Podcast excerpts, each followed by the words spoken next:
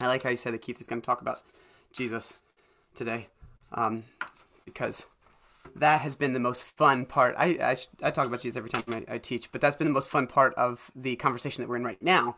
Is that uh, every single week, what we're doing is we're dealing with questions that Jesus asked uh, from the scriptures, and we're kind of allowing them to to percolate in our own spirits and just kind of sit with. If Jesus asked these questions in the Gospels, what does it mean to hear them fresh, uh, spoken toward us in a in a new way? So, um, you will see that uh, you know we've we really used a significant part of, of our budget money this year on on this studio in the basement um, all 20 bucks of the uh, webcam and everything but uh, but you'll see that my whiteboard's a little bit smaller this year or this week and the reason that my whiteboard's a little bit smaller is a, is good news and that is because my actual whiteboard is over at Aspira um, back on on its uh, on its stand where it belongs so we're moving in the right direction so that is over there and that's going to be permanently over there uh, so once a month now, and uh, and soon we'll be able to be using it every week, and we're hopeful about that. But I do have a whiteboard, and I'm going to use that. Thanks, Bethany, for the uh, tutorial. Otherwise, I would have had no idea how to make the coat of arms. So this week, this week is Palm Sunday, and Palm Sunday is the week before Easter, the Sunday before Easter every year, and Palm Sunday is the time it's this really unique thing. It's the time that we remember when jesus rode into, Jer- into jerusalem okay? And um, and it's significant in two ways every year. Number one it's significant for us to tell this story because it is one of the very few times where jesus is truly seen and received as a king okay? But the second part of Palm Sunday is super awkward because at the exact same time, Palm Sunday helps remind us of how deeply misunderstood Jesus was at the same time, right? So let me talk a little bit about about Palm Sunday itself and why we call it Palm Sunday. They uh, the reason that we call it that is because when he came into town, people were waving palm branches. But why were they waving palm branches? That is a great question. I'm glad you asked.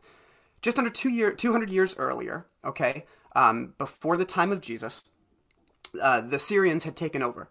So so they had they had um, kind of overcome and, and conquered the whole land and the Jewish people as a part of that. Um, it was really brutal. Um, they came in and they disgraced everything. They even in the temple, they uh, they took a pig, which was um, an, an unclean animal in Jewish culture, and they sacrificed a pig on the altar on the holy of holies of the temple. Right, just completely desecrating it, saying we have no respect for your religion, we have no respect for you, um, we will enslave you, we will make you um, do our bidding.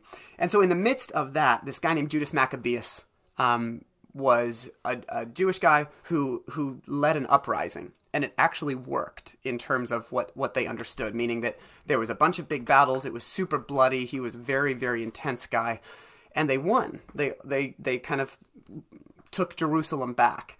Um, and and it was it was so intense. And at the point of victory, what ended up happening was to symbolize their excitement. Jewish people from all over the area, inside the city and outside. They flooded the city, um, and they were they they were waving these palm branches. So you can just imagine just this sea of palm branches waving. These are just kind of palm fronds, so they could have broken off a branch or or taken one of these uh, one of these uh, strips, and they were just waving it around like flags, right? And so you can imagine grandparents and children and shop owners and and um, you know soldiers all together waving this this this symbol that we have we have overcome right? We've we've gained our, our freedom. And so just the, an image like that it holds it it has holding power. And so even when when Judas Maccabeus reigned for a little while um, what what he did was he he imprinted uh, images of palms even on Jewish coinage. So so their money even had this palm branch this symbol of victory um, you know this this reminder so, when we get this story in John 12, um, and and uh, I, I, just want you to understand what's what's happening in John 12. We're told um, the next day um, the crowd that had come for the festival, that's the Jewish Passover festival, they heard that Jesus was on his way to Jerusalem, and so they took palm branches and they went out to meet him shouting Hosanna, which means save we pray, save us we pray. Um, blessed is he who comes in the name of the Lord. Blessed is the King of Israel, right? Really interesting language. treating him like a king coming in here. Um, and then we we we go on, and uh, and Jesus had had would, was riding in on a donkey.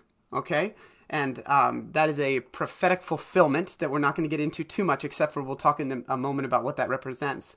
Um, but as he's being received, he's coming into town on a donkey. People are shouting, Hosanna, you know, um, blessed is the King of Israel. And it says in verse 16, and I don't know if I have it. Um, I think I do have it. If, if you want to throw it up onto the screen, Melanie. Um, this is uh, John 12. I'm not sure if I actually put that one on or not. But um, it says in verse 16, at first, his disciples did not understand all this. This is really crucial. So his disciples are watching it. They didn't understand it all. Only after Jesus was glorified, meaning resurrected, did they realize that these things had been written about him and, and, and that these things had been done to him. Okay?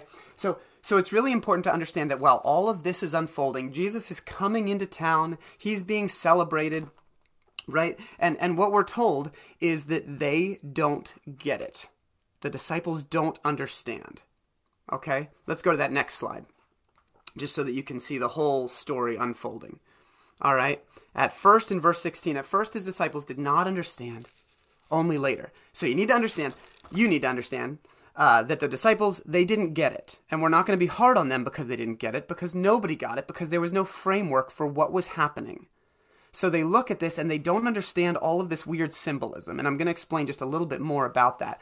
But through this whole ministry, Jesus has been talking about the kingdom of God. And then he's welcomed as this kind of a king figure, but he's riding a donkey, which doesn't really match a lot of king imagery.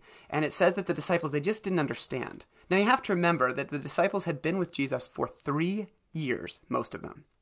Three years, living with him, hearing him teach, seeing him, and they still didn't fully grasp what was going on as he walked up to eventually into Jerusalem and eventually to the cross um, where he was killed. And so, so the disciples they, they don't understand this because it's not exactly happening in the way that they envision it might. All right. So fast forward a couple of days to um, John chapter 14.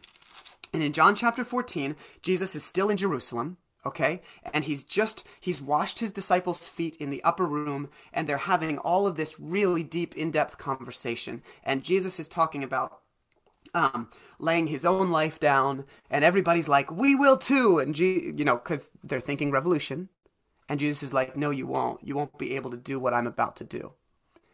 And, and so in, we're going to pick this up then in John 14, which is where our question lies. And in John 14, Jesus is talking um, about about uh, going to a place that, that the disciples can't go yet, but eventually will.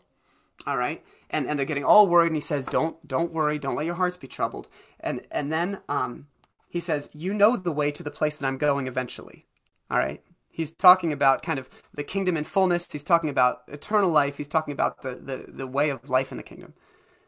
You know the way to the place I'm going. This is for, chapter 14, verse 4. And then Thomas pipes up. And Thomas asks him a question in verse 5, and then we'll, this is perfect um, where, where the screen is at right now. Thomas says, Lord, we don't know where you're going, so how can we know the way? And Jesus answers with the famous passage I am the way, and the truth, and the life. No one comes to the Father except through me. And then he says this statement If you really know me, you will know my Father as well right? He's been talking about the Father's kingdom all this time, right? From now on, you do know him and you have seen him. Jesus makes this statement. Okay. And then Philip pipes up and Philip says, Lord, show us the Father and that will be enough. So Jesus is saying, saying, you, you know all that you need to know, friends. Like you, you know me. You're, you're wondering about this, the nature of God's kingdom, but you know me, so you know enough about it all. And he says, Well, show us the Father, and that'll be enough.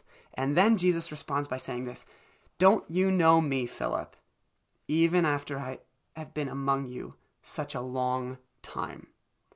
Anyone who has seen the Father has seen me. How can you say, Show us the Father? Now, the reason so, so, so this, this question here that Jesus says, Don't you know me even after I've been among you such a long time? You think that I am going to somehow show you the Father, but you're looking at Him.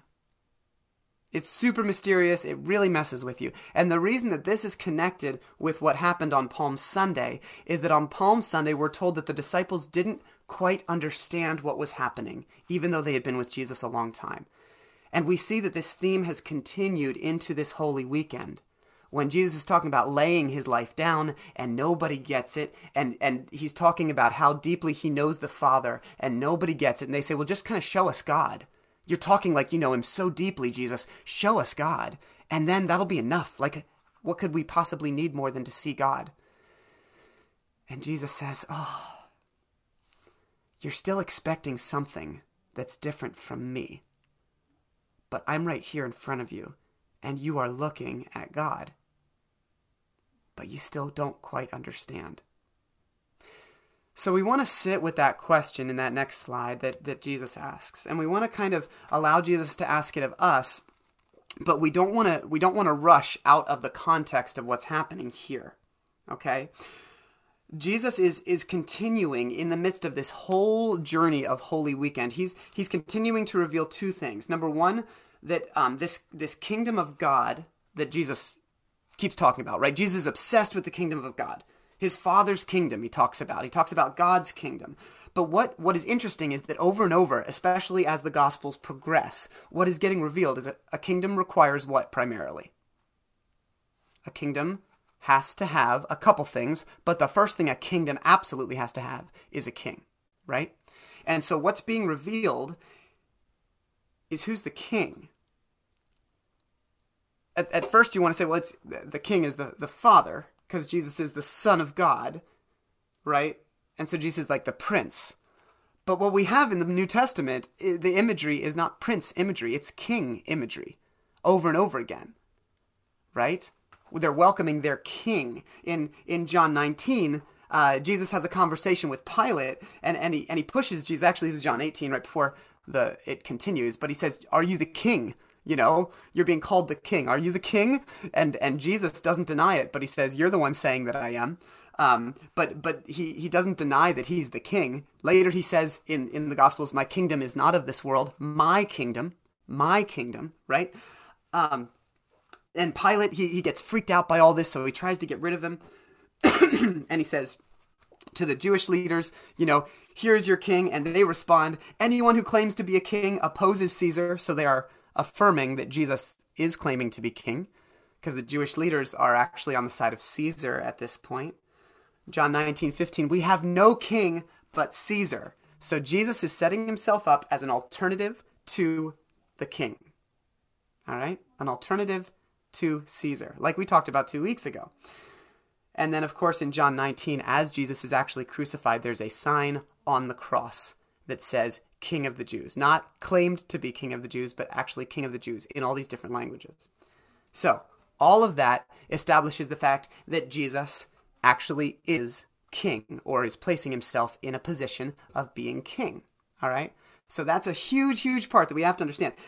The second part is that I want to go back to the Palm Sunday story for a moment because the kind of king Jesus is is every bit as important as the the title of king that Jesus is is inviting his disciples to, to see him through the lens of. It's the type of king that is um, that is how we understand everything from this way forward, and this is where it changes our day to day lives. Okay, um, something else was happening on Palm Sunday at the exact same time of Jesus riding in on a donkey into Jerusalem. Okay, during this time of Passover, the, the crowds would really swell as all of the Jewish people came into Jerusalem to celebrate. So during that time, in order to keep the peace and to quell any uprisings, okay, um, Rome would send their Roman occupational guard into Jerusalem for the weekend. A show of force to say, just in case anything or anybody gets out of hand, we are right here, right now. It's it's like, um, yeah, sending in the National Guard, sending in the troops into a city to say, this is a show of force, and we are here to control you if you get out of hand. So don't make a misstep. Okay, it happened every year. Um, the Roman govern- governor of Judea, which was Pilate, lived in Caesarea on the coast, right? He had a, I don't know, he had a, a big old mansion by the bay. So so he's he lives out there, but then he makes this trek in for the weekend. That's why Pilate's in town during this time in Jerusalem. He didn't live there.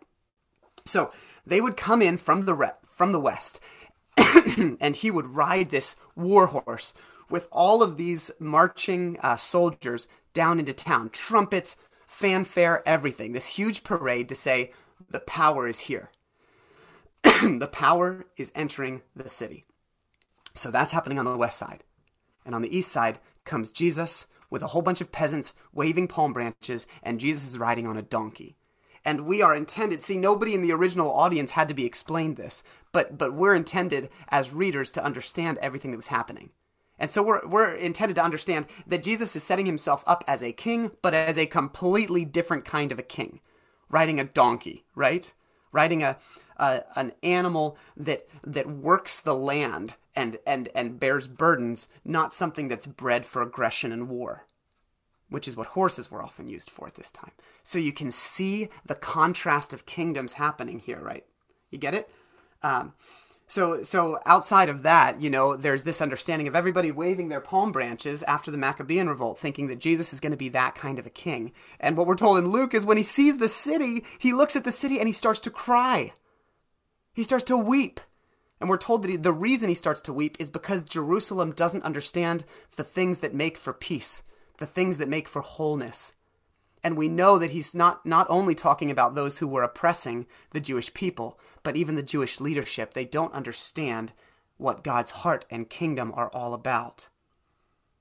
And can we just talk about crying in public for just a second? Right? Crying in public is like the least kingly thing that a king would ever do. Jesus does not match the expectations. Um, can you imagine like this awkward moment where Jesus like gets to the, the city and he just sees it and his heart's just overwhelmed and he's sitting on this donkey and he just starts to cry. And and all people that are shouting like stand there super awkward, right? And one of the disciples like leans over to Jesus and like Jesus, I, I believe your your line is like let's go in there and kill those so you know fill it fill in the blank right like and Jesus just sits there and weeps because of how wrong their expectations are. You guys, you're missing the donkey. Jesus is thinking, you're missing the big picture. Did you hear what I said about the kingdom? It's like a treasure in a field that's buried that costs everything to buy. It's like a mustard seed that goes crazy on the hillsides, planted underneath the soil, popping up all over the place. Looks weak from the outside, but is so strong that it can transform hillsides. It's like a party that makes room for everyone. How do you equate that with going to war against the Romans? You don't understand the things that make for peace. Your expectations are off.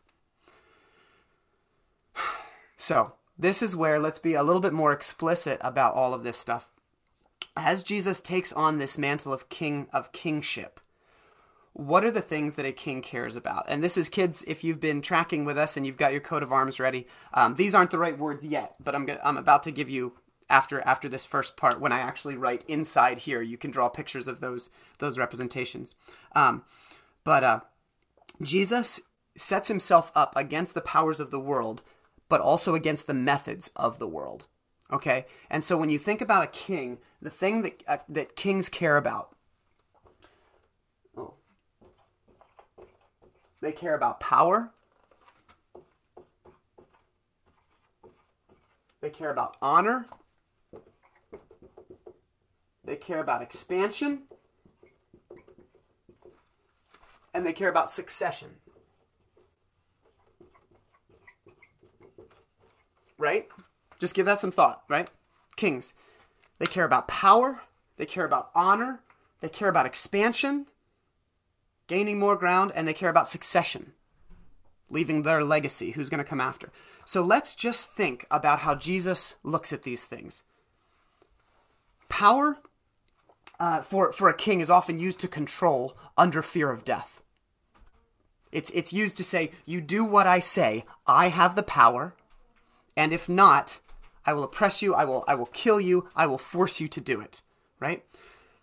But like we talked about just a few weeks ago, in the kingdom of God, when Jesus is king, power is used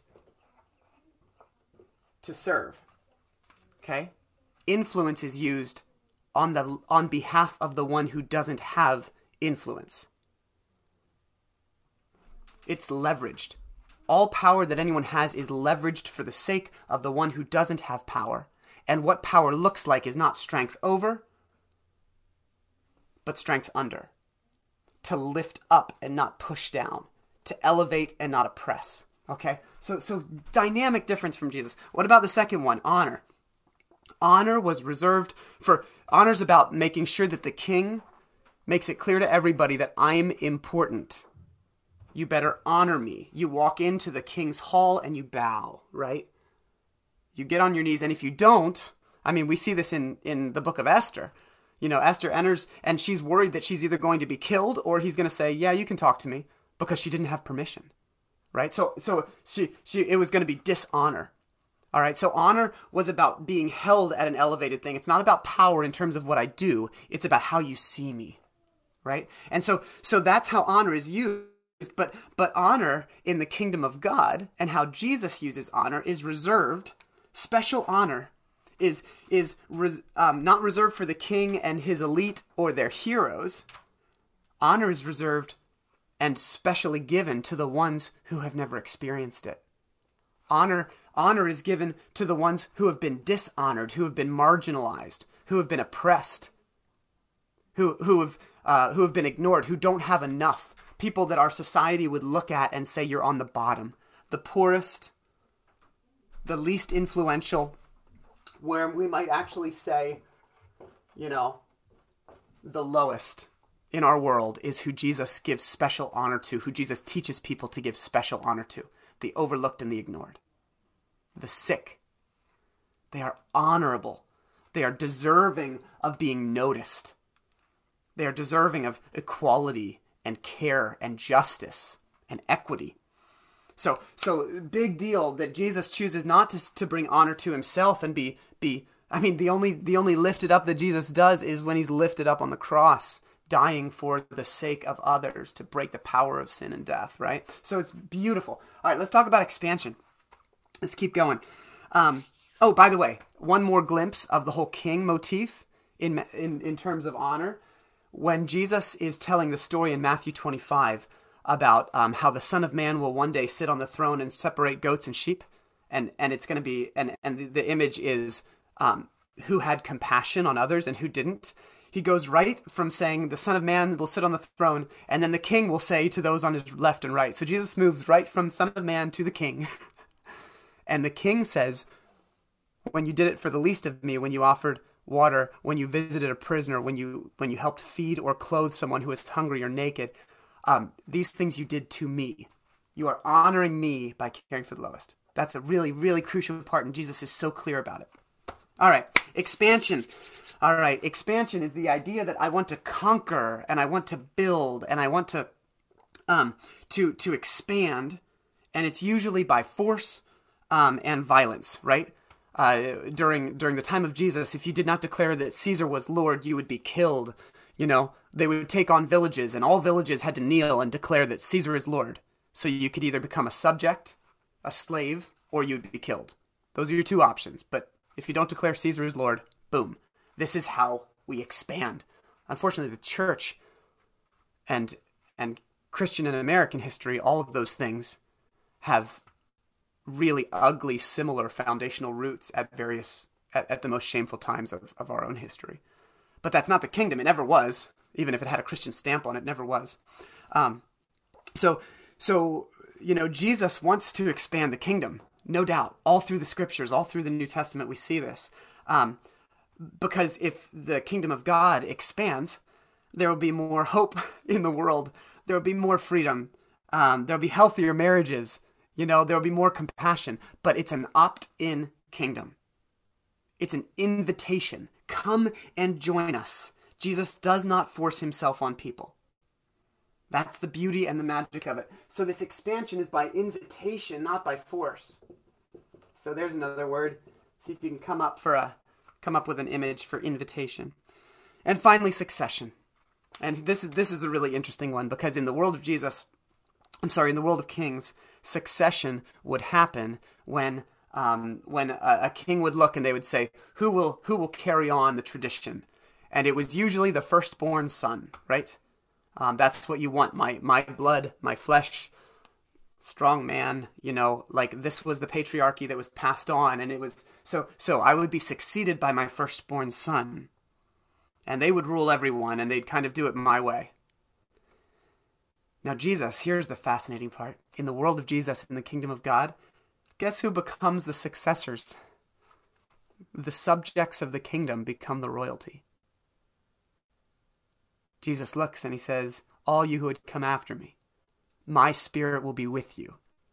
We share communion by taking in the blood of Jesus. We have the royal lifeblood of God in us, all of us, from the lowest to the greatest in worldly standards. So, this idea of succession is not given to the one special one, it's given to all who come to be children of God. And everyone is given the opportunity to be children of God. So I love that the peasants get adopted into the royal family, you know, and normal people lead out the kingdom. So this is just everyone.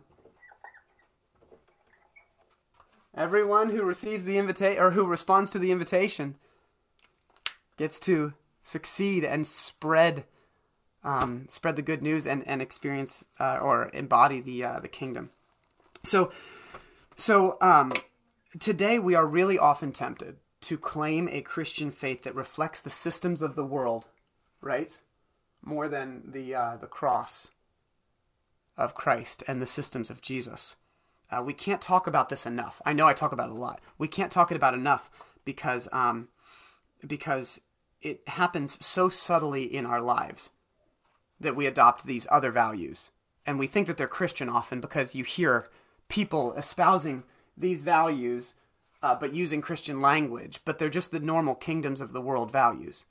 Um, and, and so, but it sounds Christian, so we think that, that maybe it is. But that's not the way of Jesus. Over and over again, we have to understand that to understand the Father's kingdom, we have to look directly at Jesus in the face and know who Jesus is because then we are looking at the Father. Okay? At least according to Jesus. You can disagree, but you're disagreeing with, with Jesus, not me. Um, so, Palm Sunday maybe is a day where we learn to delight in God disappointing us. um, because we realize that what we want is not always what we need. And what we tend to want is power. We want revolution. We want influence. You know, we want force often to get to, even if our desires are a good place that we want to end. The means we often use are the ways of the world. Jesus refuses to be a king that can bring about those things. Um, and we often lack imagination to think of it in Jesus' way. So Jesus comes on this colt, right? On this donkey, inviting a revolution of the heart first and then a subversive, humble revolution of the world that's founded on sacrificial love. That's what Palm Sunday's about. So the palm branches of victory um, that we were just looking at, you know, we transform them every year into a cross and are reminded that the way of the kingdom is the way of laying down your life and not conquering others. And so we have these crosses, Melanie and I, at both of our houses. We've got baskets out front that any time today or this week that you want to swing by, um, and we sent a text out about it, but maybe Melanie can put some information again in the chat box for you. Um, you can swing by and you can pick up one of these if it's a helpful tool. Normally on Palm Sunday we make them together, um, but but we wanted to make them available to you, so they'll be out all week for a couple, or at least for a couple days.